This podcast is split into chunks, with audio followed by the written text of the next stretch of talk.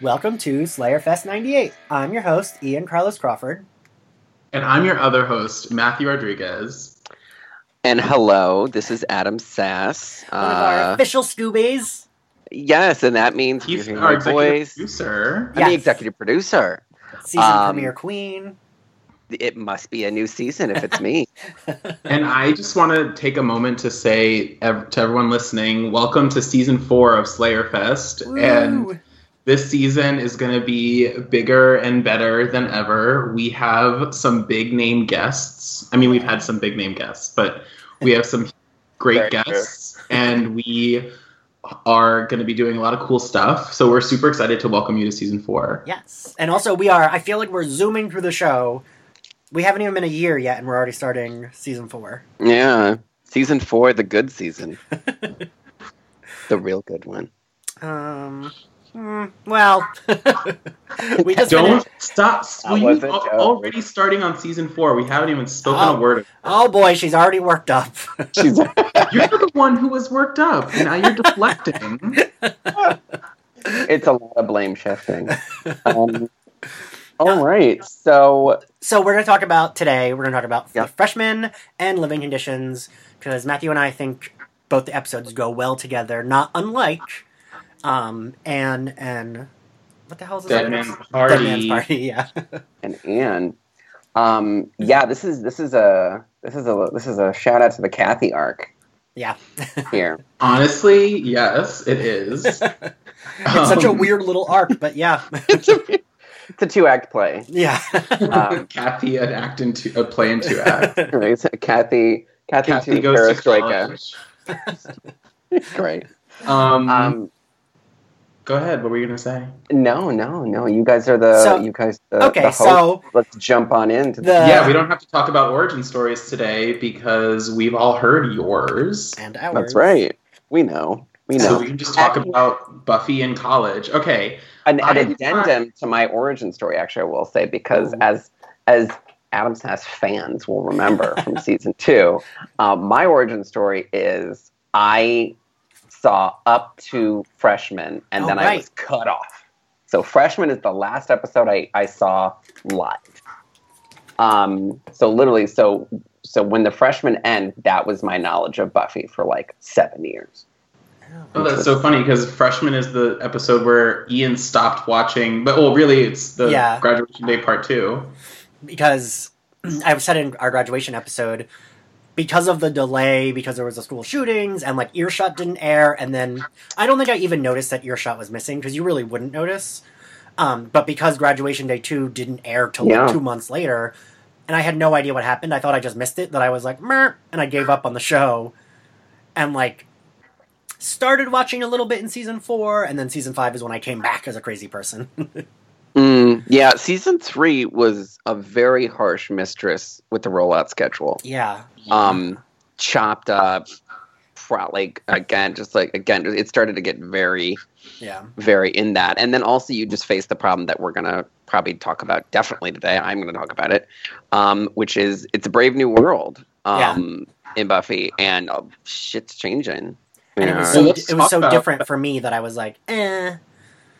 When yeah, the- I mean, it, Talk about it- the new world right now. yeah, it gets it i mean it does care. I mean every time you like reboot i mean this is a reboot. This is yeah, a yeah, you lose the high school stuff. You use the the familiar library. Um Well, yeah, giles begins his weird what's he doing? Um That's such an interesting idea, like word for the episode as reboot. I mean, if, if anyone has seen Community, when Community rebooted for season five, they, the episode was called Repilot. And in a lot of ways, this does feel like a pilot episode of this brand new show.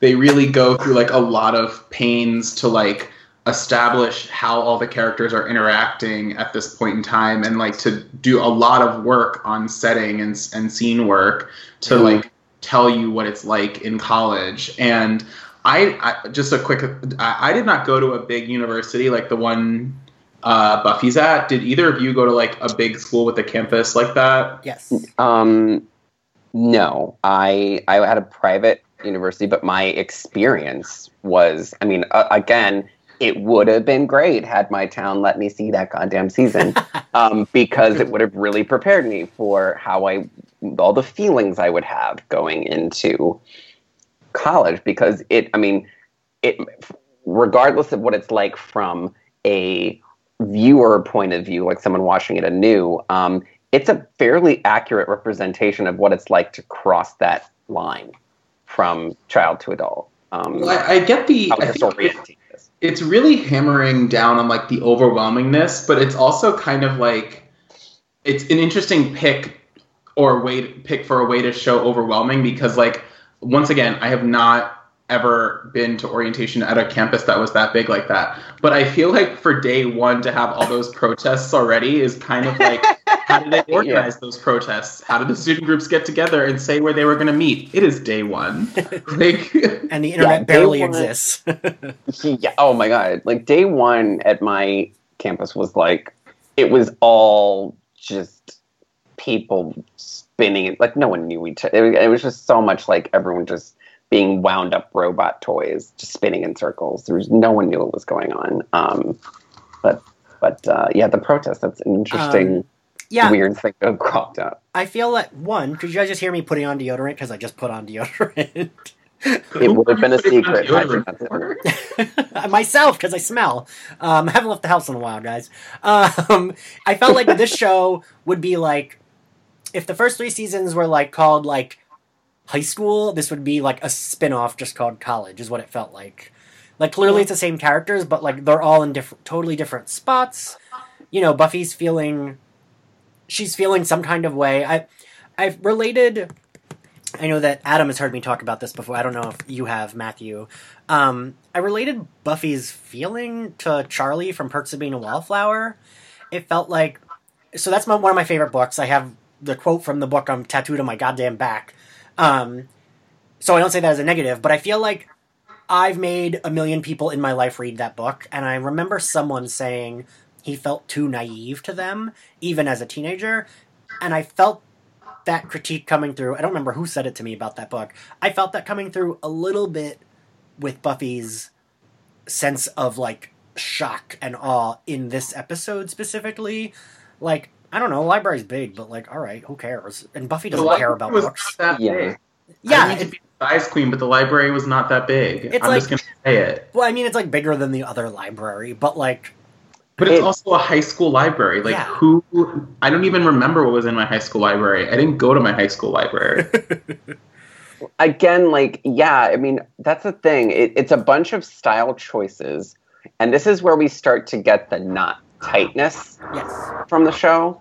Um, because what they nail is her need to have her friend normalcy, but they make it manifest at first as like, oh, I can't handle someone shoving a paper in my fit.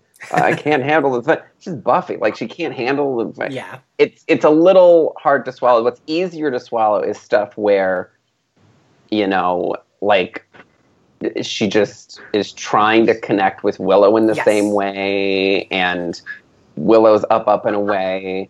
Um, where you know, in that sad moment where she tries to go back home to Joyce, and it just it feels different. There's just somehow it just feels different. Like coming home is it's different than coming home from school at the end of the day. yeah. well, you know what's funny is, and I and I wrote a note about this. In a lot of ways, the whole episode just feels like Buffy is like walking around in this stupor, which is a very weird decision to make for the character. Like she kind of walks and takes a trip and like meets all these different characters. It's like she's on this little like odyssey and she tries to like find normalcy by talking to Giles and then find normalcy by talking to her mom and then she eventually if there actually is like a really good motif structure working here because then she actually does find it the third time with Xander and that's kind of the end of her little wandering when she goes to the bronze but um, it's it's still to me like a weird choice for Buffy to be so overwhelmed. I mean, I also sympathize because like college is naturally overwhelming when you move away, but also she's like a 10 minute Uber from her mom's house and, then and they even make it a point to say that in the very beginning. And she's also like she has moved from Hemery to Sunnydale with like from Lost from LA, you know, Hemery High to Sunnydale and like with zero friends, and literally all of her friends have gone to the same school or still live in the same town. Like, Right. This feels like she should be very well adjusted. So like I think there's ways for you to get that like Buffy is overwhelmed without having to make her look like she has like a who farted face the whole episode. like And as someone who moved from like Illinois town of like 4,000 people, a town that would cut off your WB subscription like right in the middle of fucking season, um, to Los Angeles for college. Like again, it was something where it would have been like it would have been a good like thing to be able to see at that point because that is like a really big shock. But just yeah, like the idea that just like, oh, you're just down the street, like again, it does kind of get a little like, so what? Yeah, exactly. Yeah. So well, who cares? You're right there. You got home very easily. Yeah. It But doesn't. like it- Buffy, Uh, uh, not well. I just want to mention before we move on, um, Willow's amazing line about knowledge being a penetrating force that's going to, or like college being a penetrating force is going to thrust into her and spurt knowledge. It's like, girl, we get it. You're gay. You're trying. but the way she says it is just so funny. it's the best. It's season four's best plant and payoff. also, Um, so because I don't have anything, I realize I have the DVDs, but I have nothing to play them on, um, and I only can watch it on Hulu. When you guys, is that is that how you guys rewatch it too? Yeah. Did you notice Yeah. that when they do the fish? I'm not sure if this happened in the original episode or it's because they've whatever upped the like quality of them for Hulu. But when they do the fisheye view of the library when Buffy walks in, you can see the camera on either side. Like you see the lens of the camera. good. Notice that. Yeah, it's really weird. It's like the entire every time they show the library to make it bigger through a fisheye lens, you see the lens. It's like you see the sides of the camera lens, and it's really weird. No show has been done more dirty with this with the new streaming stuff than Buffy has. I feel like because it came out at such a weird time where it was like almost good, but like not quite there yet. Well, it's early WB, and that's another thing. Like, it gets very. This season is where they really start to make it feel like not just Buffy, but like a WB show. Well, it's Uh, interesting. I, I was I made a note even that like the very first shot looks a lot less grainy than the last shot of like graduation day part two. Like it, it looks very like um you know like just like the, the camera it just looks Yeah. like much more cont- like what contemporary TV Right. looks like. Yeah, no, They I got agree. that Felicity money, and they started sprinkling it. because I feel like season three is when it got like season two. They kind of like were like, oh, season one was way too dark, literally light wise, and they like a little bit brightened it. And then season three, they got way better quality cameras, and then season four, they got even better. I feel like season four feels like you just said contemporary. Season three was like almost there, and then season four feels like it actually is.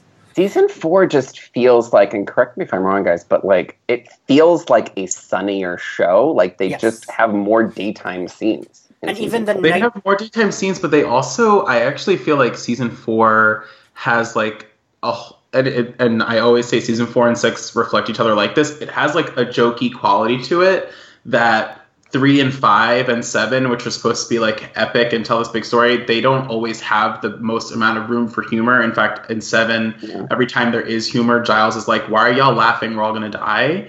But like season four and six, they really give you breathing room for like laughter, like that whole Willow monologue about knowledge being spurred into her and stuff like that. And like just even though this episode is modeling, there's is there is just a, a lot of like humor in season four, and you kind of see that starting in the first two episodes. because it's a low stakes season um it ends up like being more of like i mean like literally the finale of season four is not is like the one time they don't do a big bat like they do the big bat in the penultimate episode Well, and I, I mean, I'm sure our listeners can take a tally of how many times I say this throughout, throughout season four. I'll already cop to it that I, this is what I think. But like, I think that season four is like a collection, is like a short story collection, as opposed to like the other ones, which are novels. Like, I don't think, I don't think season four would work if you read it as a novel. But if you read it like a Winesburg, Ohio, like collection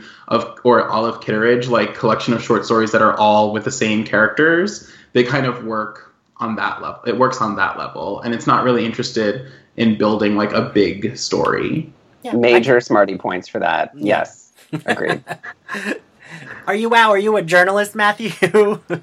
I was an English major, damn it. uh, so was I. Oh, also, wait, Takes a wait, drag a weird- Weird, aside, weird aside, they always like in the very beginning, Buffy chides Willow for knowing like what her major is, but they never in the show say what Willow's major is, and none of her classes lean towards like one specific thing.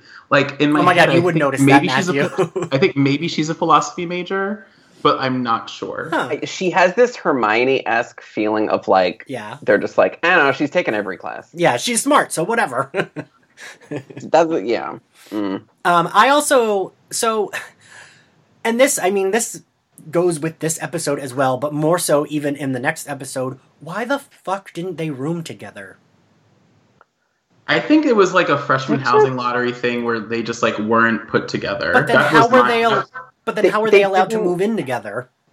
You guys, they didn't room together because they wanted to have an episode where she didn't have a vacation. Yeah. And if they roomed together, then that illusion would be destroyed, and, it would, you know, and they'd have to jump right into the goofy roommate episode. Uh, So um, there a, lo- a lot of time passes in the beginning. There's actually like an inordinate amount of time where it's just Buffy like being unat e- ill at ease with college. yes, there's a little but, too um, much time spent with that. I think. There's a little too much time spent with that, but I do want to get to probably what's already 20 minutes in is when she meets Sunday for the first time. Sunday, Wait, no, we should talk about first. sort of. Matthew, you missed What? your boy's introduction. Oh, I actually didn't. I have a note. I okay. Wait, Um, is Riley your boy? I have a note. Riley's Riley. not my boy. Let me just clarify. that Uh, I- Adam, Adam, Adam. I'm just. I, that's Ian led Ian- us to believe. Let me here. My my answer to who is Buffy's like OTP Uh, is that who Buffy's OTP is doesn't matter to the show. You shouldn't be thinking about that. But I, on principle, don't think that Angel, like, I don't think you should be with your high school sweetheart. And I also don't think that you should be with someone who assaults you. So Riley is the default OTP. Yes. It feels like I would say my answer would be I feel like she ends up with Riley after like 15 years apart and then like they cycle back around and he's divorced from that one lady and then, and then that sort of thing. That feels that feels Always- like a thing that I would always happen. think, is that Amanda Peet or no, right? No, it is she- Amanda Peet esque. Um wait, who? I always think it's Amanda Peet. She's God, she's in fucking every I think she's in Casino Royale actually, which I just Wait, wait. Uh, who are we talking about?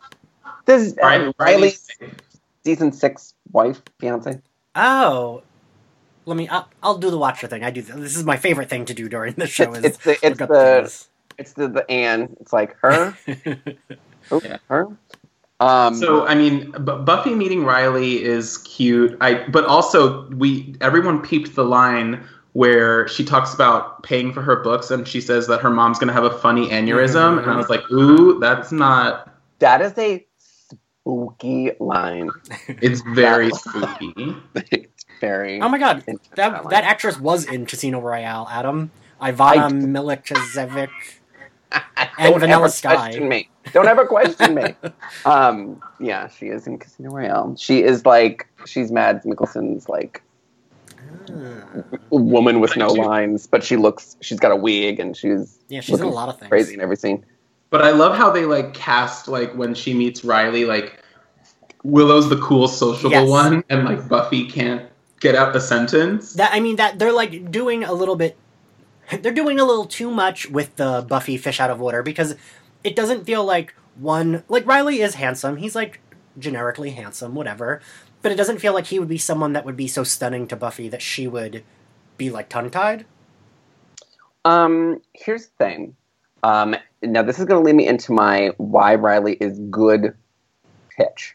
Um, he's he serves a very, very, very important function in the canon of Buffy, Yes. I agree. and with that is he is the antidote that leaches the poison of Angel out of her, that allows her to become man independent, like through him. Like he eventually sucks, but yeah.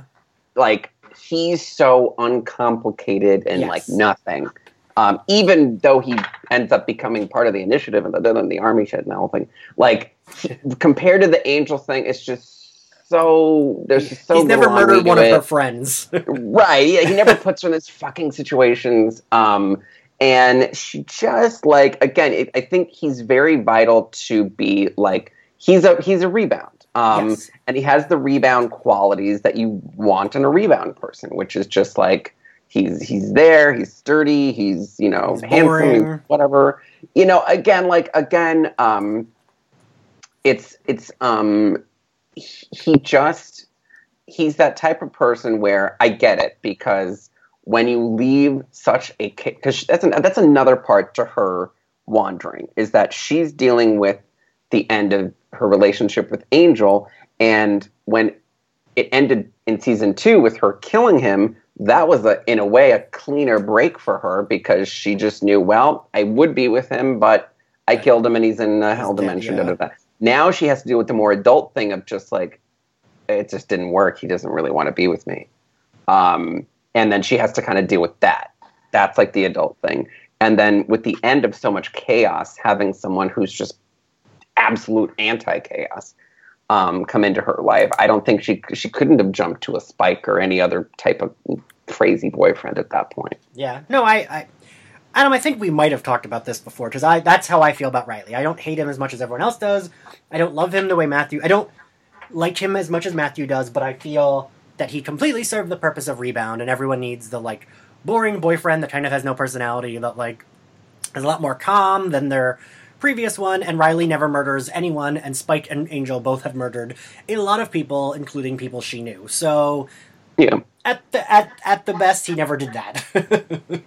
Listen, I mean, shout out to the boy and boyfriends out there Yeah. because uh, listen, it's there's way some some people throw that boring word around there, and I say people, I mean Ian. People throw that boring word out there, and um, there's some benefits to boring. I Yeah. put boring in quotes because just not being a big tornado of nuts yeah. doesn't necessarily mean you're boring. I think coming off of Angel, it seems like that. And because it's a TV show, it seems like that. But if we pretend that Buffy is our real friend, which we all do, um, in real life, that kind of seems like, oh, nice. He does have a little. He's he's. In, I find him a little interesting. And I mean, it always seemed like Riley was laying it down good. So That's the thing. Well, there's a whole episode devoted to how much she kind I of know. like goes in on that, and then how much she's insatiable she is. I mean, good for yeah, good for her. I mean, you know, he's a, a broad man ditching her down good, so good for her. Mhm. Um, wow, this is a family podcast, Ian. How? I, How I was about. I was literally about to say dicking down, and then I was like, "Don't say that. You'll sound like a trash person." no. I am it's me, a, trash person.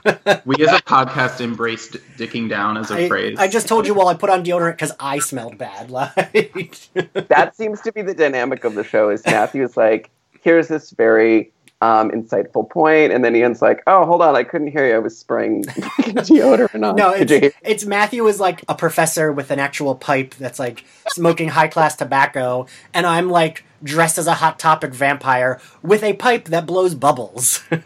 And your opinion is no less. and then you and then you cry. yeah. As awareness is key. But um, let's now talk about meeting Sunday because Sunday is badass. Oh my god, I love her. I Sunday is like a proto glory. yes. Oh, uh, that's what I put in my notes. That she was clearly lots of times on this show, and we've pointed it out in the podcast before. There's like something that's very clearly a predecessor to the better version of it. And while Right. I don't know that Glory's even a better version of her, it's just a version we get for the whole season, which I think Sunday and Kathy both were like dynamic enough that it would have been great if they were like side reoccurring season four characters.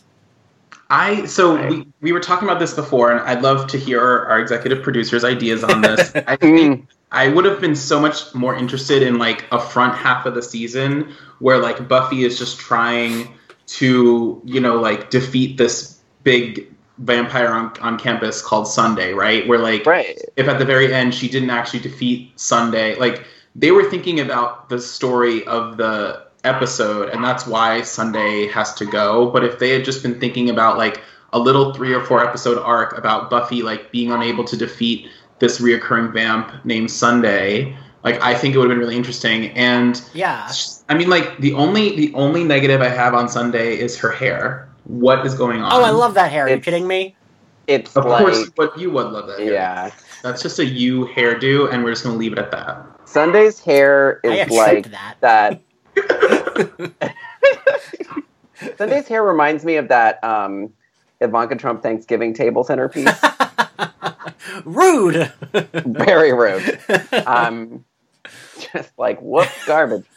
Um, but uh, no, I love Sunday, and I kind of agree with that. With that, like honestly, it's very important to have a a like a a dummy plot yeah. before you're because they build the initiative so slowly and it builds so slowly it, like you don't even get to it until like episode eight really Yeah. Well, we episode really eight's get the to it initiative, and then Yeah. or episode seven or eight's the initiative. But remi- reminder to everyone that we do not meet Adam until episode twelve or thirteen, which is crazy See, when he does the I in Team and Goodbye Iowa. That's Oh, the episode right. where we actually meet Adam. So, like, I think that one of the reasons that people really dislike season four is because they don't spend enough time with Adam the way that we spend so much time with the mayor. But that's just because Right. Adam doesn't have a lot of interiority. So I, I would have felt much better if they had had Sunday for a while as like the um, the red herring, if you will. And even if Also- it's fine, she kills her after four episodes, but at least give us. Something, you there know. need to be some like propulsion because right now like the first half of the season is all this um it's a lot like you said the short story is really good because it's it's like it goes into these all these episodes are very self-contained even the spike one it's it's very much he comes back and it's about how like ineffectual he is now Yeah. Are you Um, talking about Harsh Light of Day? harsh light of day Yeah. and um, then you get the you know beer bad and you know and pain. You get these like very fun things that in like a season two or three would have been kind of s- strated better throughout.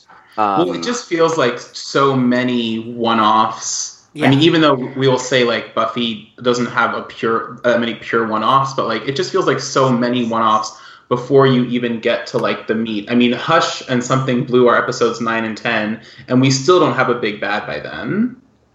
Yeah, that's, that's crazy. that's madness. That's very season one. Adam, we were just the Honestly. Bronx Beats ladies. We just became the final form exactly the same time. That's that's It's about crazy. time. It's about no, terrible, terrible. Um, yeah, It's so dumb. it's so dumb. Please. So after Buffy meets Sunday, she like gets. You mean she gets spooked and like. She also goes to meet. She meets Olivia. We meet Olivia for the first time this episode. The mm-hmm. my notes are, are like that's such a I I would really wonder what the hell they were doing with her because it's such a weird that feels like a big deal and it is a big deal for Buffy to see him and Buffy is kind of a dick about it. Buffy's so rude about But like Olivia. it's really weird that Olivia's just there and is in two more episodes and then we never hear from her or see her again. Like low key, if I if anyone caught me with someone and and like was like that, I'd be like, "Are you racist? Is it because Olivia's black? Because you're acting That's the- weird." because Like, honestly, it's the unfortunate side effect of having so few like Yeah. minorities in the show up to this point that like we get like a prominent black woman and all of a sudden Buffy is the most hostile she's ever Yeah. been in her life. Like she's got all these microaggressions. We're like, calm down. And it's like why are, why are you doing this? Like Stop it. You're embarrassing me. I'm very tense. Stop it. It's a tense watch. The even when she stuff. says you're not supposed to have a love life because you're old and it's gross, like the way that she says that line is just so weird. Um, I saved that. I made gifs of those because that's how I feel. as like Mm. as like one of the oldest single men on Twitter, I'm like, oh, all you kids and your sex lives, and I'm putting on deodorant because I smell bad. Like, That's you. That's you. You crowned yourself that. No one else crowned you. That's not. That's not the case. well, Plenty anyway. of older men. Plenty of older single men. um, but yeah, I I actually the back and forth is unfortunate, but it is kind of funny, and they're both kind of assholes to each other, and it's one of the first times that they're assholes to each other, like that in that way. Like when she first meets him, she's weird with him, but like Mm. once they hit the mother the father daughter relationship, usually they're pretty supportive and loving, and this is the first time, which does carry throughout the rest of the season, where Giles is kind of like, I don't need to help you. I mean, honestly, this scene, like, I was about to say, the wounds from this scene never heal for Yeah. the rest of the show. right? Like it kind of carries. They're never forever. like the whole. I mean, like all of season four, five, six, seven. Like, there's it, the the Watcher. It's. I mean, yeah, it's the college, you know, relationship and all that, but I mean, like, there is that bad vibes thing that never really gets addressed and kind of just keeps. Well, that's such an interesting way to put it, Adam, because like I mean, the way you say like the wounds from that one scene, we don't really understand how monumental this like one kind of scene in Freshman is because you have Yeah. in season four at the end, she I think is at the end of episode one or another one, like Giles is gonna leave, right? And he's like Mhm. saying to Willow that he's gonna leave, and Willow has to At- pretend at- like she doesn't know, and and- then he only stays because Buffy is like, I need you to help, I need you to train me again, and then he does leave in six and stuff like that. So it is like yeah, it's, it's at the end of Buffy Yeah. vs Dracula that, that this is like setting the scene for what will be like their relationship in the future. Like how much do we actually need each other? And that question kind of gets answered in season seven, where she's like, I don't need you anymore because she he does that whole vengeance thing with uh, Spike and and uh, Professor Yeah. Wood. I mean Principal Wood. Right. Um, he, to your point, um, this is very much. It's, it's a very relatable scene as to revisit as one gets older yes. because um, you know you'll have fights with your friends or you know wh- however whatever role they serve in your life you'll have you'll have fights with friends you know i have fights with friends and then you get over it a lot of times but every once in a while you'll have that friendship that'll have that moment that you just never see like a, a moment of just what are you doing right now? Awkwardness that you never seem to really get your footing back from again. And it kind of is the beginning of the end. And it's usually out of your control but you have this moment where it's like oh shit it was never really right after that weird you know they kind of came back to me where you it's kind of for me i'll usually have that moment when um, someone will kind of it it will be revealed to me what role I'm probably serving in this person's life, and it's usually not friend. It's usually some sort of I'm providing some sort of emotional service. Um, and this and there there's there'll be like a moment where I stop serving, or that kind of is gets interrupted, um, and and then that awareness of that, you know, sometimes can start to change things. And I really felt that with the Giles thing. I think I think he gets a big hit of wow, I'm useless to this girl if I'm not training her doing this very specific thing to her. Like I I'm shit on a shoe to her if I'm not doing that. One, now I'm like, oh god, am I doing that with you, both of you? This is what and goodbye.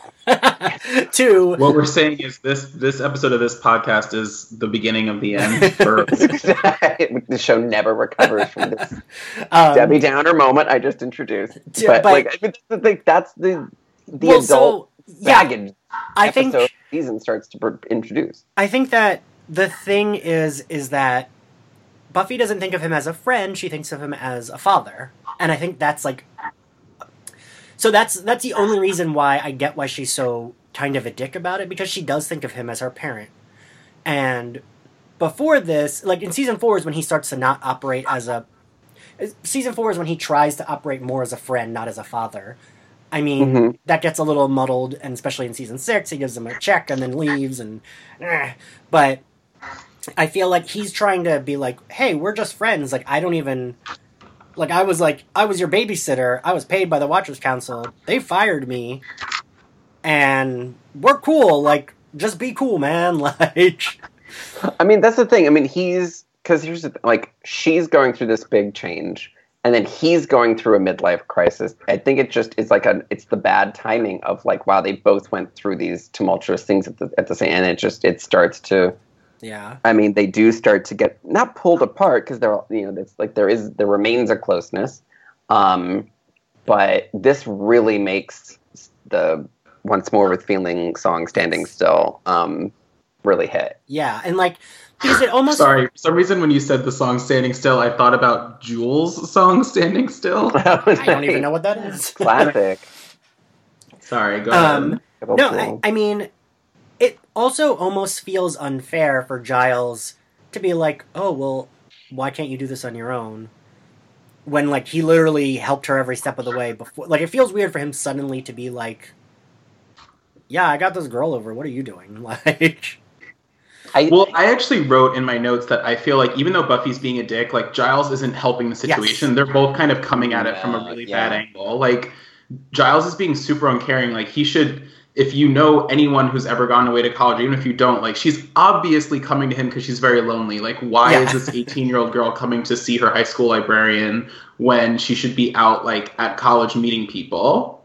yeah, Um, it's like he should be able to read that she's lonely and he can somehow comfort her, but he's being very callous. Yeah, and he knows her really well, so he should be They're able both to. kind of escalating the situation in a really negative way. Yes, yeah, yeah. And I Like think- if he's gonna be a dad, he should be a dad. Like he's the Yes. grown up. He needs to dad up.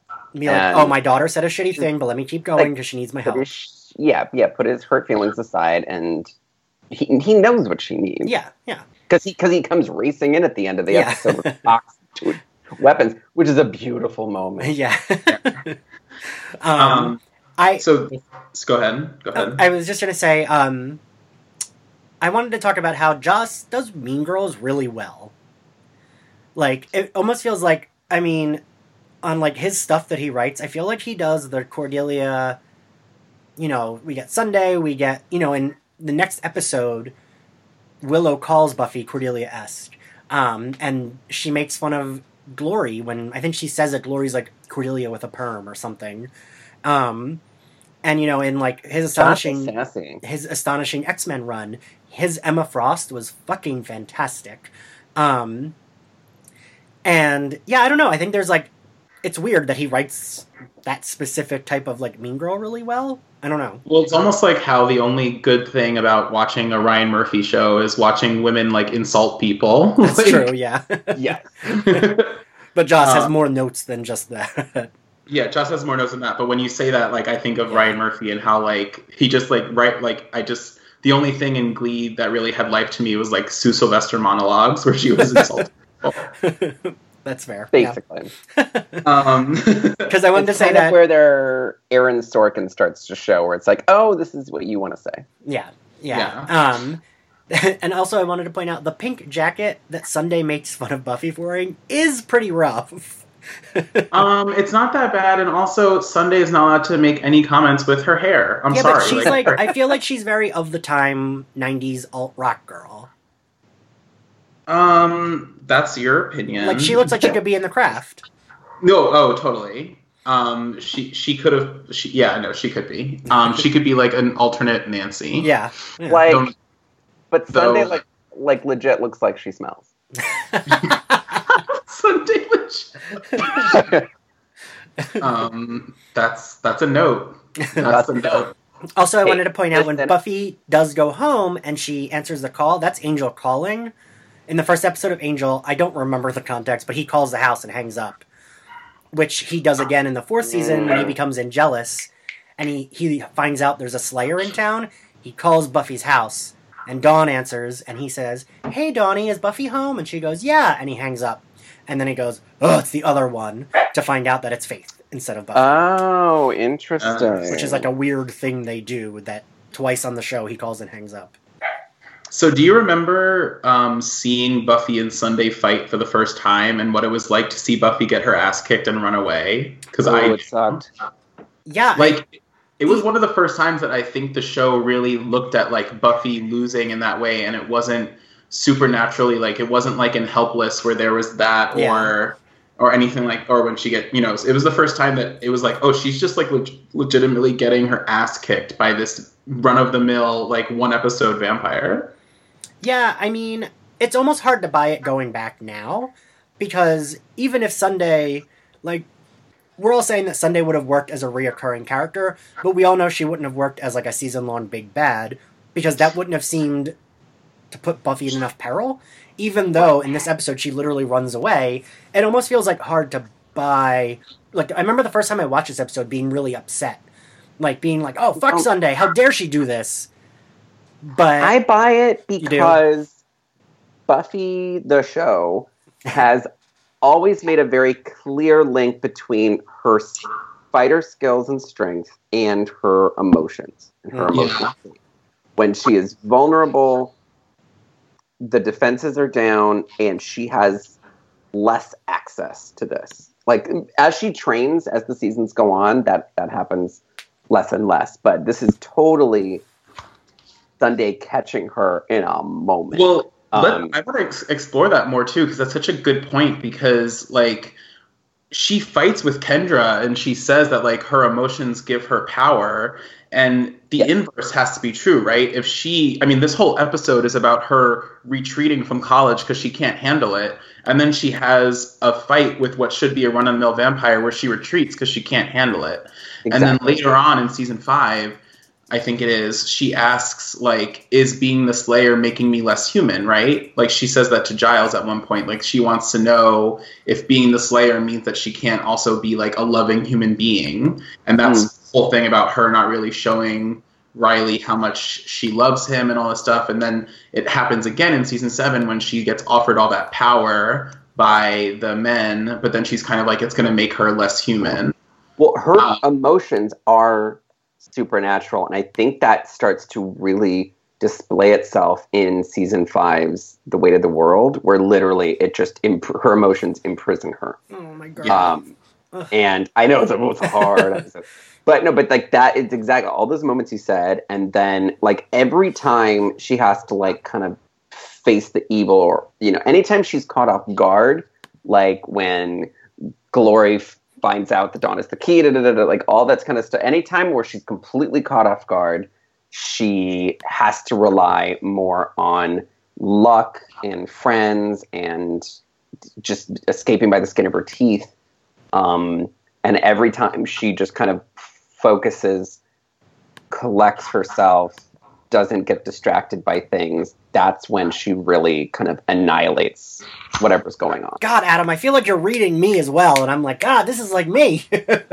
Adam's telling me about myself right now. Live your life. Focus those emotions. Um, if only I could go inside you like Willow with the with the weight of the world. Like, Wow, this is not free really from that. Oh. It's if only I could. If only I could. only. If only you were a witch. Um, I thought you were gonna say. I thought you were gonna say something about the spurting of knowledge. For David, I, I almost. oh, that would have went been a good, yeah. So, can we talk about Xander's speech to Buffy, which is like half great and then half fucking terrible?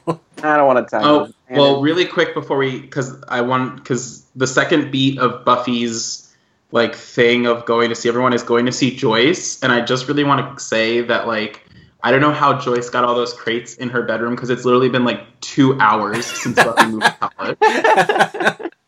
like it was the it's like the next day and she's feeling modeling AF and like already Joyce has moved in five packing crates worth of which are which I'm sure are full of like demonic masks into her bedroom. also, it Right. begs the question.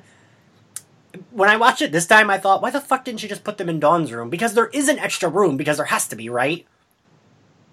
Maybe the monks also changed the architecture of, Buffy's house. like in my head, I was like, but they have an extra bedroom that Dawn isn't using until next season. So like, why the fuck didn't Joyce put them in there? But whatever. yeah, and also seems like, I mean, as, as we say often on this podcast, like we want to side with Joyce, but sometimes she's like kind of shitty to Buffy. And this is I one of those understand times. thing about like I mean it, it it happened in my own home too. Like my room was repurposed, but then like have a different room now. But like it is really shitty, and like it is. It's only been like 24 hours. Yeah. that Buffy's And she puts them on her bed. Like those are dirty ass crates. Like at least just pile them next to each like other. Like she could have stacked them in one corner. Yeah. It took my mom quite a long time before she started like, fucking, like dismantling my whole life. Um, But yeah, literally, it- like she was like, "Bye, Buffy," and then like Yeah. was like, "Oh, hey, Carl, bring those crates Yeah. right into the room to the left." oh, like, put them on her bed. No big deal. Yeah, like I don't care. I don't have a daughter. Whatever. he's a queen. So Xander's speech. I just want to say because I know this is a place where we are open to talk about hating Xander. I think this is like one of Xander's finest moments I, in okay. the show. Yeah, broken clock is right twice a day. I mean, yeah, I think I just love like the way that I mean we've talked about this like they don't really know what to do with Xander in season three, and we talked about that in our season three recap. I like we felt like he was kind of like not fulfilling any kind of role. But I think in season four they're gonna start exploring him more with like him not going to college and him talking about. I mean, he brings up his class issues and how he has to pay rent to live in his mom's basement and all that stuff. And he like right away they really reestablish this character as almost it almost feels like a new Xander to me because they have to give you the like pilot expo- exposition of everything that is his life now but they're also moving him into the role of the heart that he's going to like play throughout Right. the rest of the series Yes. Yeah,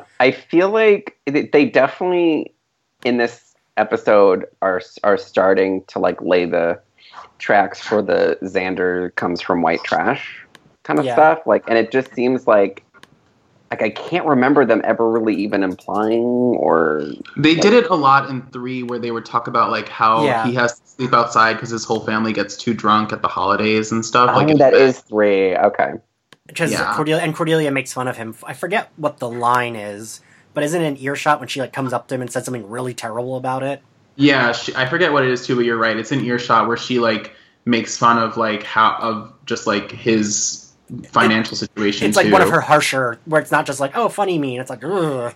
Yeah, because it get, we talked about on the podcast how it gives away the fact that like her and Yeah. Xander spoke very intimately about his family situation, and she knows what's going on with him.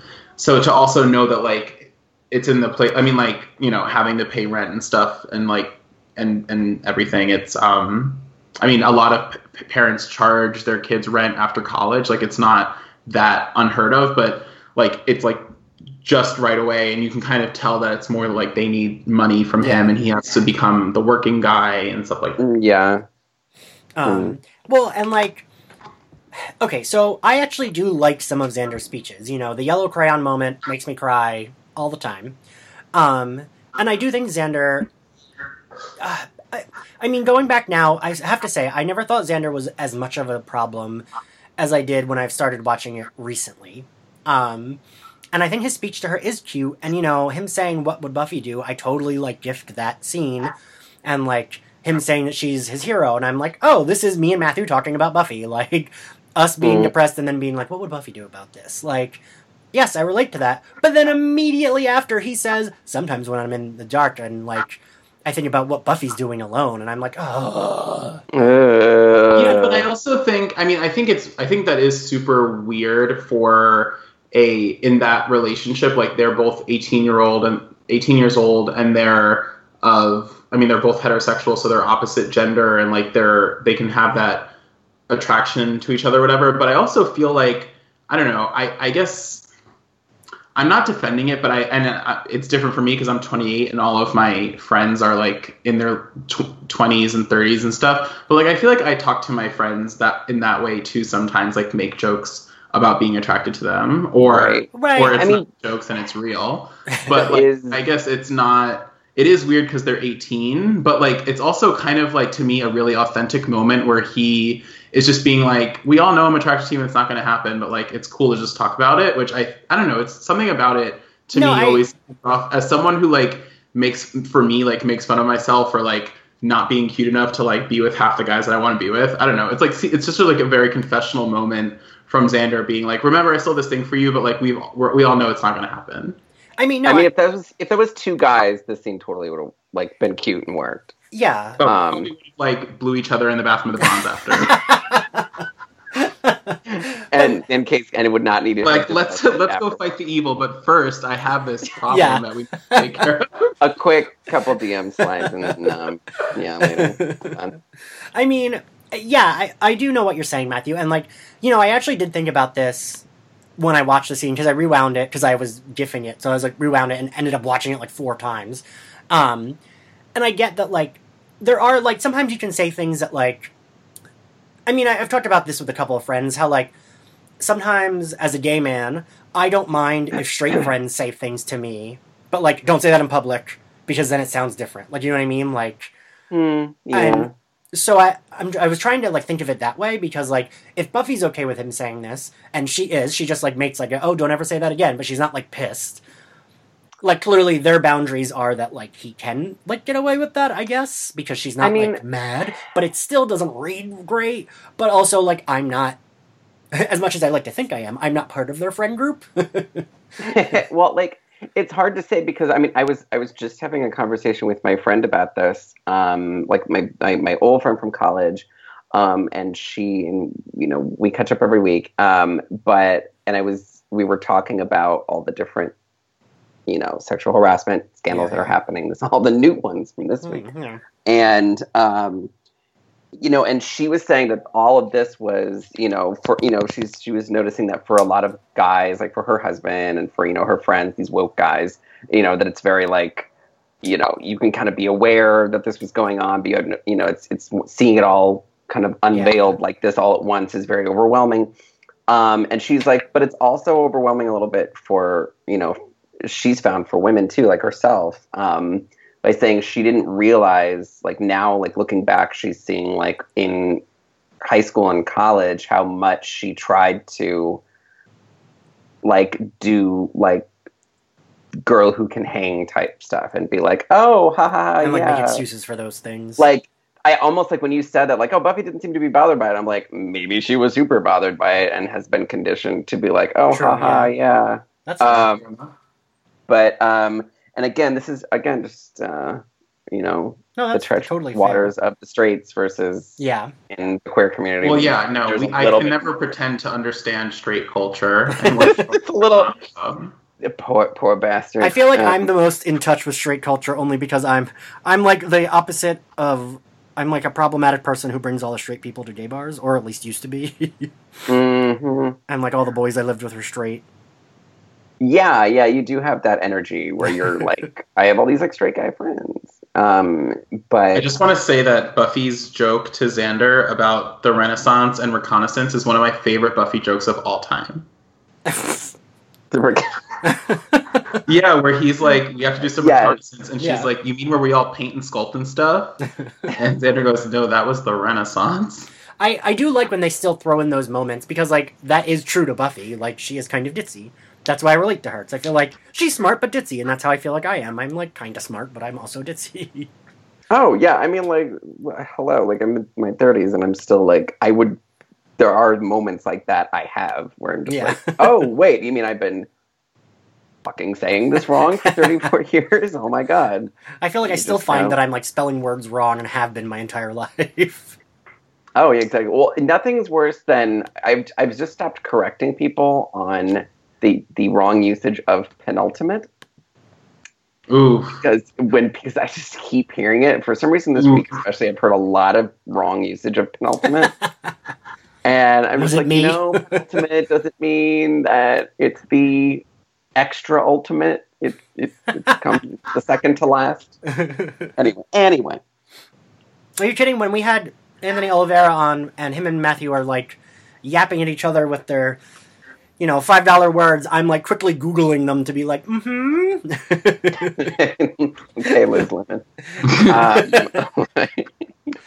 yeah, that was definitely yeah. I'm I'm really yeah. This is this is so okay, this so okay for me. I'm glad I'm not on with the with Yeah. the uh, No, use a safe space for you, Adam. professors. Yes. um, so I also I really love. I mean, to play off the fact that she has a ditzy moment, I really appreciate whenever Buffy is bumbling, and her falling through the glass for me, uh, like makes me cackle laugh. Like Oh, It's such a good- Yeah. stupid moment because I she's like, love- I'm gonna get her, and it's gonna be on my own turn, and then falls immediately through the glass, and is like, no shit. I just love that moment because like you can see how much 2000 special effects is working to make it seem like she falls through that glass. Because there's, I know I went, I went to GIF it, and then I was like, God, there are like ten cutaways as soon as she falls. yeah. um, but I love, I love that moment. I think it's really funny. Um, and then I also love her kicking the shit out of Sunday. Like it just feels nice. Yeah, I mean, like, there's a reason why that, like, that stake, like, Right. gunslinger move she does is in every shot, every opening credits, like, since then. That's what I The told stake Matthew. Just, The That I, stake. I just need to say that the stake gunslinger moment makes no sense in the physical world to me. it's like, how does that happen? I, there's a lot of times when they slay vampires when like it's like that would work. Would that work? Mm. I I just don't It- see how it's spinning in her hand in such a vigorous way. Like It I want to like ask like, how they achieved that shot. Like because again, it's like they that had to have been a practical effect. So But also, I also want to ask the writer of that particular episode, like, is there a moment in the script where it says like Buffy spins the stake in her hand like it's the end of a cool cartoon, and like, like I don't know, it's just she like spins it like a yo-yo in her hand. she spins it the way that like Shaggy and Scooby's legs spin when they're not running. I mean, I love it. I think that's like such a good moment. Um, and I just her, especially her, her banter is very superhero Spider-Man-y in this whole scene, and I love it. I love her being like, I'm gonna answer that with a headbutt and headbutting Sunday, yeah. and then being That's one of like, my favorite lines. I think that's so good, and her being like, it's hurt, not broken, and then punching Sunday across the room. I'm like, yeah, fuck you, Sunday. but also, we want more of you. yeah. Also, we want more Yeah, of you. Right? Yeah, that's the thing. Like, it would have been great if she had just like hit the road and then come back. Yeah. But no, it's definitely a. As someone who is a very, very private person, I really felt the line where she was like, "That's for touching my stuff." I'm like, "Yes, Yes, do yeah. not touch the stuff." yeah. Um, yeah. Adam, we feel the same way about our things, so yeah. I'm like, "Don't touch my shit," and certainly do not touch my My class protector award. that everybody gave me. Like, I would have been out. I can remember the first time. like the fucking week I had. Yeah. you take my umbrella. I'm just having a really hard time, and you didn't need to break that. That's the thing. If they had like smartphones back then, Buffy would have been like, she would have double clicked the caps button and like just texted every person she knew and just like, texting Willow and Oz like they broke the class protector umbrella, and like Willow texting back the emoji with like the whip, the woman with her hands crossed. Like. Oz would have just like been like sad or like brown face, just been like after after like three hours of not responding, and then just have been like, oh, oh, I'm sorry, Buffy. or or just the AW AW aw. Like, Um, so then the episode ends with the with Giles coming in. They're all moving the stuff out, and then we see the initiative. Um, yeah, get that vamp that escaped. and I almost would have. Yeah, I I just wish that could have been Sunday they captured instead. Um, because is he the same vamp that then helps Spike escape? Because I think he is, but maybe not. He figures back in. I forget how he figures in, but he does figure. Um, like I don't think he like does anything, but I think he's like there. I think we see him. Um, actually, I'm gonna do my thing and look it up and make sure because I. But also, I do want to say, and and Adam, I'm sure would agree that like the ending teaser with the initiative is also feels very piloty, right? Like if this were a brand new show and they wanted you to keep watching, they'd Yeah. be like, oh, but there's also this mysterious like guy who caught a vampire. Hmm. Fine, I won't say anything. I'll just go in the corner and talk to myself. Obviously. I'll no. just fuck off. I'm trying not to interrupt as much. I feel like I was done. I was waiting for someone to affirm what I said, but obviously I'm dumb. I was I'll just waiting go watch. I'll just go watch reruns of Rugrats because I can understand that maybe. All right, everyone, relax. I'm trying to look up to see if this guy's in the next episode. In the episode where Joyce, where, where Joyce, where Spike escapes. I don't think he. I think I might have been wrong. I don't think he is. I don't even remember which guy he would be. Whatever. Um. I feel like he's the one who, when Spike ends up in the initiative and he talks to hit like the person in the cell over, I think that's him. Yeah, that's what I'm talking. That's who helps him escape. And like Spike pushes him into the crowd of initiative shoulders, and that's a Okay, you're screaming at me then. And I'm always screaming. Stop attacking. you're you're attacking. I feel very attacked, honestly. Uh, I just came here to have a good time, and I just feel really attacked. Oh my god. Okay, so one episode done. yeah, but let's talk about how Living Conditions opens with some anti-Cher propaganda, and we will not stand for it. Listen, um, we're my husband on this podcast, but he's he could not make it. He is working, but um, he absolutely is a Kathy, and he owns that. He would be like, "Yeah, I'm listening to that same song again." Yeah, and also I just want to point out, I think we should take a poll, a three-person poll right now. oh boy. I I feel like if I were in college and she weren't a demon, I actually feel like I might be friends with Kathy. Oh, for sure. I am friends with a Kathy, a gay male version of Kathy, so probably yeah. All gay males are Kathy. The one time we need you to be friends with a straight person and it ends up being a gay person. Ian. Um, I I think Kathy also fall like I mean I said this already, but I I really don't understand why we didn't. She would have made a good arc. She would have. Yeah, I don't know. I mean, she was a good foil to Buffy, and had she not been stealing her soul, it would have been like okay, yeah, like keep her around for a little bit as like annoying side character. Like, it, Yeah. it feels like they cut themselves short this season it's like they introduced these characters that could be the way in high school we had Harmony and we had, you know, Larry She and could, whatever. like she could have like had they developed her and not gone the demon route she could have been an interesting person killed off during hush or something Yeah. like she could have like there could have been a lot of Yes. yeah, emotional So- stakes So I said to Ian before, I feel like they could have gotten a little bit of mileage out of Kathy, especially since Anya isn't really part of the group yet because she's a Yes. thousand year old ex demon or you know still demon. And I really feel like, first of all, I think the show in this episode takes this like weird anti women's education stance because if you get down to it, like Kathy is someone who like fought to go to a new dimension because she wanted to learn and the show like punishes her for it. And I think that if she had like I feel like she could have told Buffy like listen, I come from a tribe or like a place where like my people don't want women to learn anything like please help me defeat this guy who's coming after me. And then like we can be friends. Like the only reason that i am this way is because i have a secret and i can't tell it to you and i'm going to tell you now. And buffy's like i have a secret. I'm the slayer. I'll help you. And then kathy is like a mini part of the scoobies but she dies during hush. There you go. Yeah. Yeah. I could buy that. mm, i like that a lot. Um, but also, so I mean, there's a lot more going. There's a, a lot of things going on in this episode. Um, really well, that's true. wow wow adam wow, Well- adam came with the heat adam came with the heat So we we meet Is it, Parker. Yeah. We meet Parker, and we see Veruca for the first time. I like.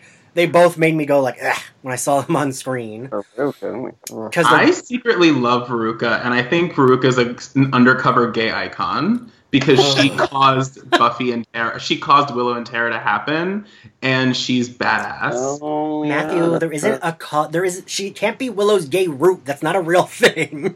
No, she's Willow's gay root, and because if she hadn't come along, Oz would have still been there, and she wouldn't have fallen for Tara. And um, She wouldn't have so- figured it out soon enough. And I think Veruca is at least bisexual. But um, I would I would I say that Willow and beyond- Ta- Willow and Tara are the bigger gay icons of the show. So like, um, Get Veruca everyone, outta here.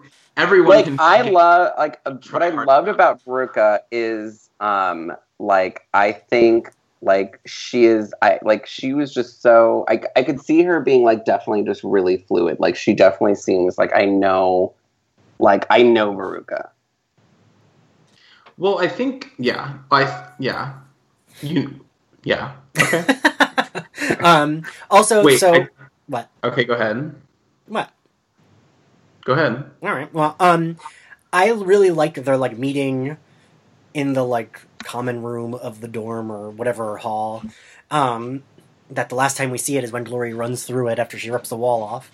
But uh, they're all like they're having like a little meeting, and I actually think the beats in that scene are really good. That's like very top tier Buffy beats of like a group meeting, and they also give Oz a lot more to do. Like he's actually more of a participant in these meetings than he ever was before.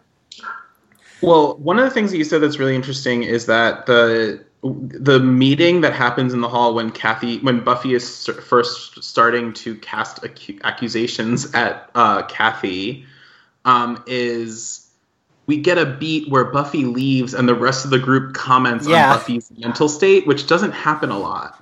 Like I- we're supposed to follow the camera, and we are supposed to follow Buffy and see the show from her point of view, in a way. Um, to see a whole scene where the whole group is talking about her, that doesn't happen a lot. Even when we saw scenes of like, you know Buffy being confronted in the library and Willow has to say like everyone use I statements like we didn't see them Yeah. planning that that confrontation right we Mhm. see it we feel just as blindsided as Buffy so it's very interesting from a writerly perspective to be like Buffy is now off screen and the entire group is talking about like her mental state and how she might be crazy I mean, I mean, I feel like that sets. We do get that going forward. We get more of that. Um, like in season six, we get a lot of that. Um, Yeah. but The yeah, other- Well, I well, I, yeah, it's funny. I, I mean, I wrote down normal again, which is when that happens, and the only other time I remember this happening, and it might be like a triptych of episodes, is when is killed by death when they're all talking about whether Buffy is making the monster up because she needs to fight something. which is which is relevant to this episode actually, and I want to go back to that. But also when Willow, Willow, Tara, Anya, and Xander have a meeting at Xander and Anya's apartment after bringing Buffy back when Tara breaks up with Willow, and Xander and Anya just go into the bedroom because they feel awkward. I don't remember what episode of season six that is, but it's in the beginning after they brought Buffy back. Oh yeah. And Tara says, "I just can't do this anymore." They're in Xander and Anya's apartment, and Buffy's not there. That's Yeah. a weird. Yeah, season. That's where season six starts to get muddy for me. Yeah, Well, they, they have to do that because like I mean, Buffy's not even alive at the beginning of six, so you're Yeah. kind of like with the group, and then, but yeah, it, you're you're right, it, and that's. But they're also kind of concerned about her because she's just back from the dead, as opposed to like this episode Yeah. where there was kind of like, is Buffy has Buffy gone off the deep So- end? going back to killed by death. This is another time when I'm like, why the fuck don't they just believe her? I mean, it's a it's a classic Buffy thing to do to have everyone suddenly be like, "You don't know what you're talking about." yeah, that's right. true. I mean that that, and we get that ultimately when Buffy gets kicked out of her house. Right. Yeah. This is like Yeah, the oh, beginning of oh, that. Like, is Buffy always right? I mean, we can't always say that Buffy's always right, but like, I don't know. The, the is, yeah. It's, it's a question that this episode raises that's going to happen a few more times as the series goes on. As Buffy amasses more and more power and knowledge, like I think people get more suspect of her. yeah, and it's weird, right? Like, I mean, I get that she's, you know, Willow even says she's bored. That was the evil twin, right? Because she's bordering on Cordelia esque, and like, I get it, she is being crazy, but everyone has a person that can drive them nuts, like, right? Like everyone, like, Well, I mean, they're also she's right, but they're also not wrong. I mean, well, right? they 'cause are she losing her soul. because she is literally losing her soul. So they're picking up on the fact that Buffy is being less human and she's not being herself. So it's kind of like a, in a weird way, everyone is in the right, and Buffy is acting irrationally for the for the correct reason, Mm. and and there and that's the disconnect, right? It's like, Yeah. and it's also like you can have that happen with people. It's like I'm on your side, but the way you're going about this is really weird. That's i mean again like they this is something they like do throughout where you said where there is like an element of they're not wrong she's not wrong that sort of thing. And it's usually like from episode like it's it's episode to episode the strength of that plot device varies. Yes, yes, because like they sell it better in some parts versus others you know, like when I the last time I revisited season seven with my ex, it was the first time I actually felt like, oh, I kind of see where they're coming from. Buffy is being a little bit of a dickhead. Not that it makes sense for them to kick her out of her own house, but it was like That's one of the yeah, the response is extreme, but Yeah. always like yeah, that it is. I mean, there are certain things that like you know, listen to Faith more on that. yeah, like she need, did need to chill. Like she did need to chill a little bit, and it's weird because like, yeah, it just and for me in this it. Like Buffy does come off as a crazy person, but like I know the Kathy type, and the Kathy type drives me crazy, even if it's someone I love. And you know, think of like our parents when our parents drive us nuts. You know what I mean? Like Mhm. I feel like you and I, Adam, we really know that. like Oh my god. Well, yeah. I mean, there, I mean, there are certain times where like people, I'm like, why are you behaving this way? Why are you suddenly? And I know I act this way, where I'm like, why? As soon as I say it, I'm like, why did I just say that? Yeah. There are things on this podcast that I'm like, why did I say that? I, I have such a bad memory. I'm like, I don't know what did I say. Yeah. Oh, you know, you know. I, it's it's funny whenever I like listen back to things, I'm always like, oh shit. I, I also so one thing about that scene too that I love is like they work so hard to make Kathy such a fucking square and, and like the backpack that she's wearing Oh my I will God. never forgive them for giving her that backpack. What's the backpack again? Oh my gosh, go back. It looks and like a look at little kid. I'm gonna Google it. I'm gonna Google it right when now. she um like when she walks away from them and she like they're having the little back and forth about her being on the right the bed when she was when she woke up on her side of the bed like she's wearing this like really terrible geeky backpack that i just can't even it's like a messenger bag but instead of having the messenger bag on your side on a strap the messenger bag is like on backpack straps It, it It's really looks so- like something like a ten year old would wear. Oh it's gosh. so bad Um, but The more they tried to make Kathy a square, the more relatable she got. So Yeah. jokes on everyone. like Um, honestly kathy is the every woman like we are all really but so I I do have to say I really like them. It's a shame that Seth Green quit, so it's all abrupt because I would have liked to see. I liked seeing Oz patrol with Buffy. Like I liked Yeah. seeing. I liked seeing her be a. I really appreciate seeing her be a crazy person because I can relate to that. Um, and you know I like Oz and her having the scene together, and she even mentions like. There's twice in this episode where someone mentions that the person is doing something they've never done before when Buffy goes to Giles and she asks him what he's doing and what are his plans, and he responds genuinely about what his plans are, and then goes, "And now it occurs to me you've never once asked me what I what my plans are before. Why are you asking me this?" Buffy does the same thing with Oz, where she's like, "And wait a minute, why are you patrolling with me? You've never done this before." Um, and he says, "Well, I just wanted to tag along." And she's like, "I can handle myself," which is weird that she would assume he's there to protect her because that's not Oz isn't like some shitty like that's some shit Xander would pull, not Oz. Um, right.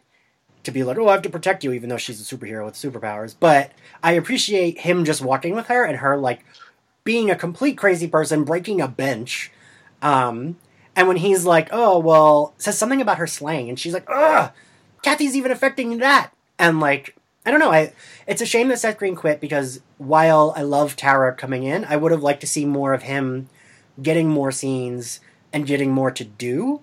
I'd like to. I'd like to have seen Oz without Willow. Like, I mean, like in a in his own different relationship and how he would have interacted with Mm. um, Willow and Tara. You know, besides like the episode where he does get to interact with them like Yeah. briefly, but like actually like living he's alongside A them. normal and- person, yeah. yeah Right, normalizing to it. i want to take part of what you're saying and agree with it and then disagree with another part of it it's like Go I don't want to see more Oz. I just wish that they had used him in this way prior because I and this goes back to like my whole philosophy about this season. Like I think this whole season is character studies and just like who these people are as people when they don't have to face like a giant dick demon that's going to attack graduation day, right? Like Mm. so it's really like asking questions about who they are as people. So I like her interaction with Oz because as like a writer, right, like the, the one of the easiest ways to have your character find out who they are is to like have them interact with a person one on one that they've never had to interact with before. And like her and Oz don't have a lot of one on one scenes. So I would have liked Oz to just be used more because Oz is such a like he speaks so little. I actually find that like that makes the characters around him speak more and so like you get more of their agenda and what they're thinking. And so I just wish that they had used him more like that because most of his scenes, if not all of his scenes are like with Willow only. And so it is Yeah. a, it's a really nice scene, but um so I think it's emblematic of what the season is going to do because Buffy and Xander, for for the most part, actually until that that talk at last episode, they don't talk. They don't have heartfelt talks the way that Buffy and Willow have heartfelt talks. That was actually like one of their first heartfelt moments, and then the next episode they do that again with Oz, where they're like, okay, we're allowing. We're expanding who Buffy is talking to, but also trying to show you that like Willow can't be there for Buffy, and we're setting that up for this like season long arc. Yeah. Like it's it seems like um I don't know. Like would Oz's like in, in that situation if he were utilized more in that would he like would his like not talking as muchness like have gotten old or or something like that? Like was he only like beloved because he was in that for that like short amount of time? I mean, Well, I think you just need to know how to use the character right, like as a writer. Like if like um, you know, you use Anya because you need to like g- tell some exposition really quickly or do something, and you know Anya will just be the one to say it.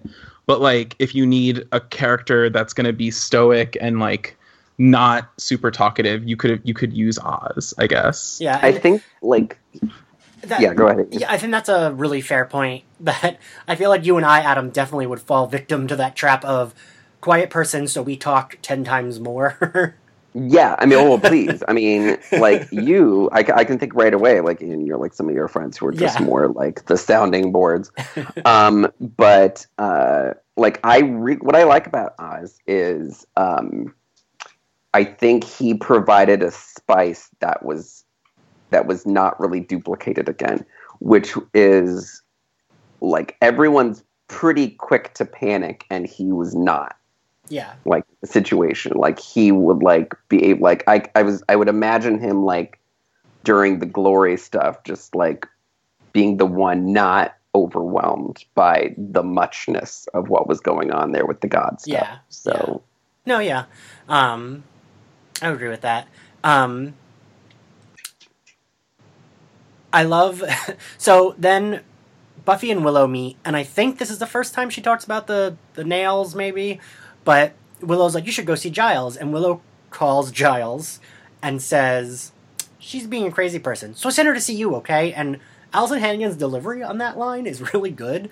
Like I, I it caught me off guard, and I didn't even think about it, and it like made me like bark laugh. Um, and I, I so I just have a few more notes. I know we're we're gonna wrap up soon. yeah, we're good. Um, but uh, the demons, I don't know if you guys noticed, they make the exact same noise the vampires do. During Right. what? Like once she pulls off Kathy's face and Kathy makes a monster noise, it's the exact same noise the vamps make. And when Willow and or when Oz and Xander run into the dorm room, and Kathy's pseudo dad v- demon is there, he turns around and ro- like growls at them, and it's the same noise that vampire ma- vampires make. No way. Uh, yeah, Um, they have a they have a limited sound budget. Yeah. Um, but also, I love all of Buffy's crazy person rantings to Kathy after she finds out she is a demon. She accidentally rips her face off and is just like, I knew it! And she's choking Buffy on the ground, and Buffy's like, at least I won't have to watch you floss anymore. Like, I love how shitty she's being.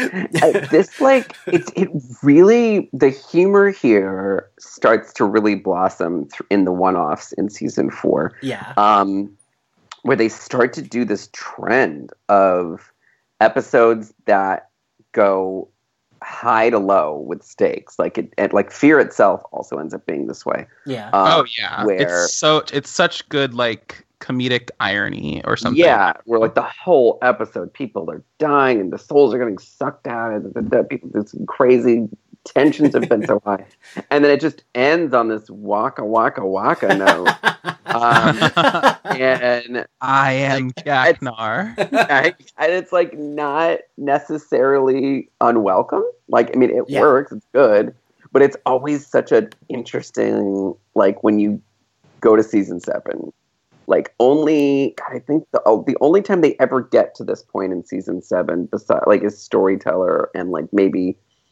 in the episode, um, him with, Yeah. like, the leather jacket, like, where it They just. also kind of do it with first date, but then they undercut it. Like they're everyone's laughing and they're like, "Haha, we all had bad dates." And Xander's like, "I dated Ashanti," and then Giles is like, "Why are you all laughing?" yeah. yeah it's, it's like that's it's like it's you get a full dose of that kind of humor and writing style in season four which is why it's kind of like this interesting doesn't work all the time but Yeah. does- i can see why people don't like this one the most Um, uh, but while it still has value as like sort of this it's the halfway point in the series it's Yeah. it's the kind of it's the transition we're going we're character arcs are completely ending beginning so never again Another thing I wanted to point out, and I wanted to see your opinion on it, Adam. I feel like the demon has a very David Lynchian entrance.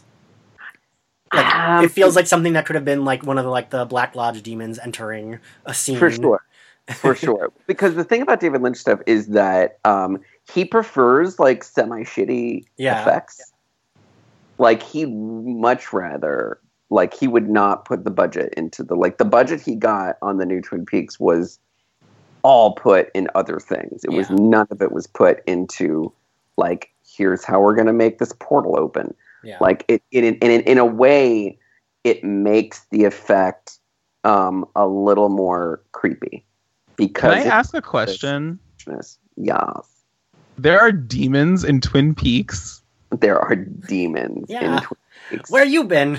Telling y'all need to be I watching. told I've told everyone my feelings on Twin Peaks. I saw like a few minutes of the pilot right, and right. hated it. a few minutes. I saw like well, I know I saw like half the pilot and I just like didn't get it and was Mm-hmm. turned off. So everyone can hate tweet me now, whatever. We Well, all and just feel- like and like different things. and the pilot's That's- like pretty straightforward when compared to the That's rest of the show, right, Adam? I tell people, yeah, it's. I mean, it's you would not know that Yeah. there's any. In fact, I when I w- went through it again, you wouldn't know anything is afoot supernaturally until like three, episode three, maybe. Mm, yeah. Oh, Um, okay. Like you get to the first two episodes, and it's like a straight up like it could be Like top of murder the lake, mystery, or yeah. it could be like it could be one of those shows where we're just like it's a murder mystery. Everyone's a little off their rocker. Um, but then you get down into, I mean, by the time you get to season three, the new stuff, I mean, Yeah. it is dimensions and portals and demons and monsters and Oh, my gosh. souls. and I and Look at me flop. being a little ignorant Iggy. I know. I feel so It- great because normally that's my role. yeah, no, no, no. I mean, again, um, r- it remains not for everyone, but um, like regardless, but Adam's no, like- it- Pulling something off of the table he's sitting at right now. that's the thing. I, I, I, again, like I, it's, it's, I'm, I'm chill with it. It's my favorite. And Ad, I'm I feel like it. Adam and I have spoken about me and Twin Peaks, and we've reached a place of mutual respect for each other. I, Alright. I agree. All right, so Rude. so as our new season four You just do like the zip it sound effect. I know. I thought that was my job, and now Ian's trying to act like he's the time. well, because I know you have a, a time window, Matthew. It's like, listen, we can't just Thank be you for being compassionate, day. Ian. I'm trying to trying to get there. So, as with season four, we added new questions. Um, one. So I guess since we're doing two episodes and we don't really like do two episodes as much, we'll do it for each. Quick poll of everyone: favorite scene from each episode, favorite outfit, and did you cry? Um, uh, Let's start no, with the freshman. freshman. Um, favorite scene in the freshman is um, is her going wacko on "You touched my shit." Um, then my favorite outfit, favorite outfit in the f- freshman. I really like. Um, I really like that. Like, honestly, like the bathrobe that Giles' girlfriend is wearing is like super com- looks super comfortable. um, but like obviously, like her, you know, that that pink jacket was pretty sweet. Um, and then the grade I not the grade I would give it the um. Did I cry? No, I, I uh, it's you know contrary to um all my emotional stuff on Twitter. Like I don't cry very much during shows. I usually watch it very placidly. Hmm. Um, everything's kind of going amok inside, but um, it's rare to get something get actual tears out of me. Um, same with living conditions. Um, favorite scene for that would have just like honestly the beginning where just that where believe is just on repeat because I just like hearing that song and it just puts me in a good mood. Um, and then uh, yeah, I can't really think of an outfit in that, but uh, no, and then and then no tears. All right. So And Matthew, So for freshmen, um, I'm gonna go with a weird pick, and I'm gonna say my favorite outfit is Xander's. Um, like, what what is that kind of sweater called? sweater vest. Uh, yeah, a sweater vest over a t-shirt. All right. I think he just looks Yeah. really handsome in it. Um, and I'm not usually the type to lust over Xander, but I feel like in the beginning, in the in that outfit, he looks cute. Um, And my favorite scene is the first fight between Buffy and Sunday because I feel like it's really tense and it's a scene that we're not used to. That kind of fight where we see the Slayer obviously losing, Mm. and um, I never cry. So, you know, Ian, you cry enough for both. I'm void of feeling. All right, and then so what about in living conditions?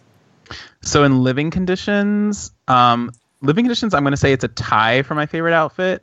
We didn't talk about my favorite scene actually, so I'll talk about my favorite scene in living conditions is when Buffy and Kathy are just doing everything to annoy each other, and the way the show just uses like all of the music cues and the sound effects to like perfection with like the pencil and the cracking of the egg. I just think it's like high, great high comedy, and the the outfit Buffy's wearing when she drinks the milk is amazing. Like that cute little shoulder peak uh, top. Oh, the cover of the Oh, Buffy that. I made for the cover of this podcast art. Yeah, it's my it's one, it's a great just Buffy outfit in general.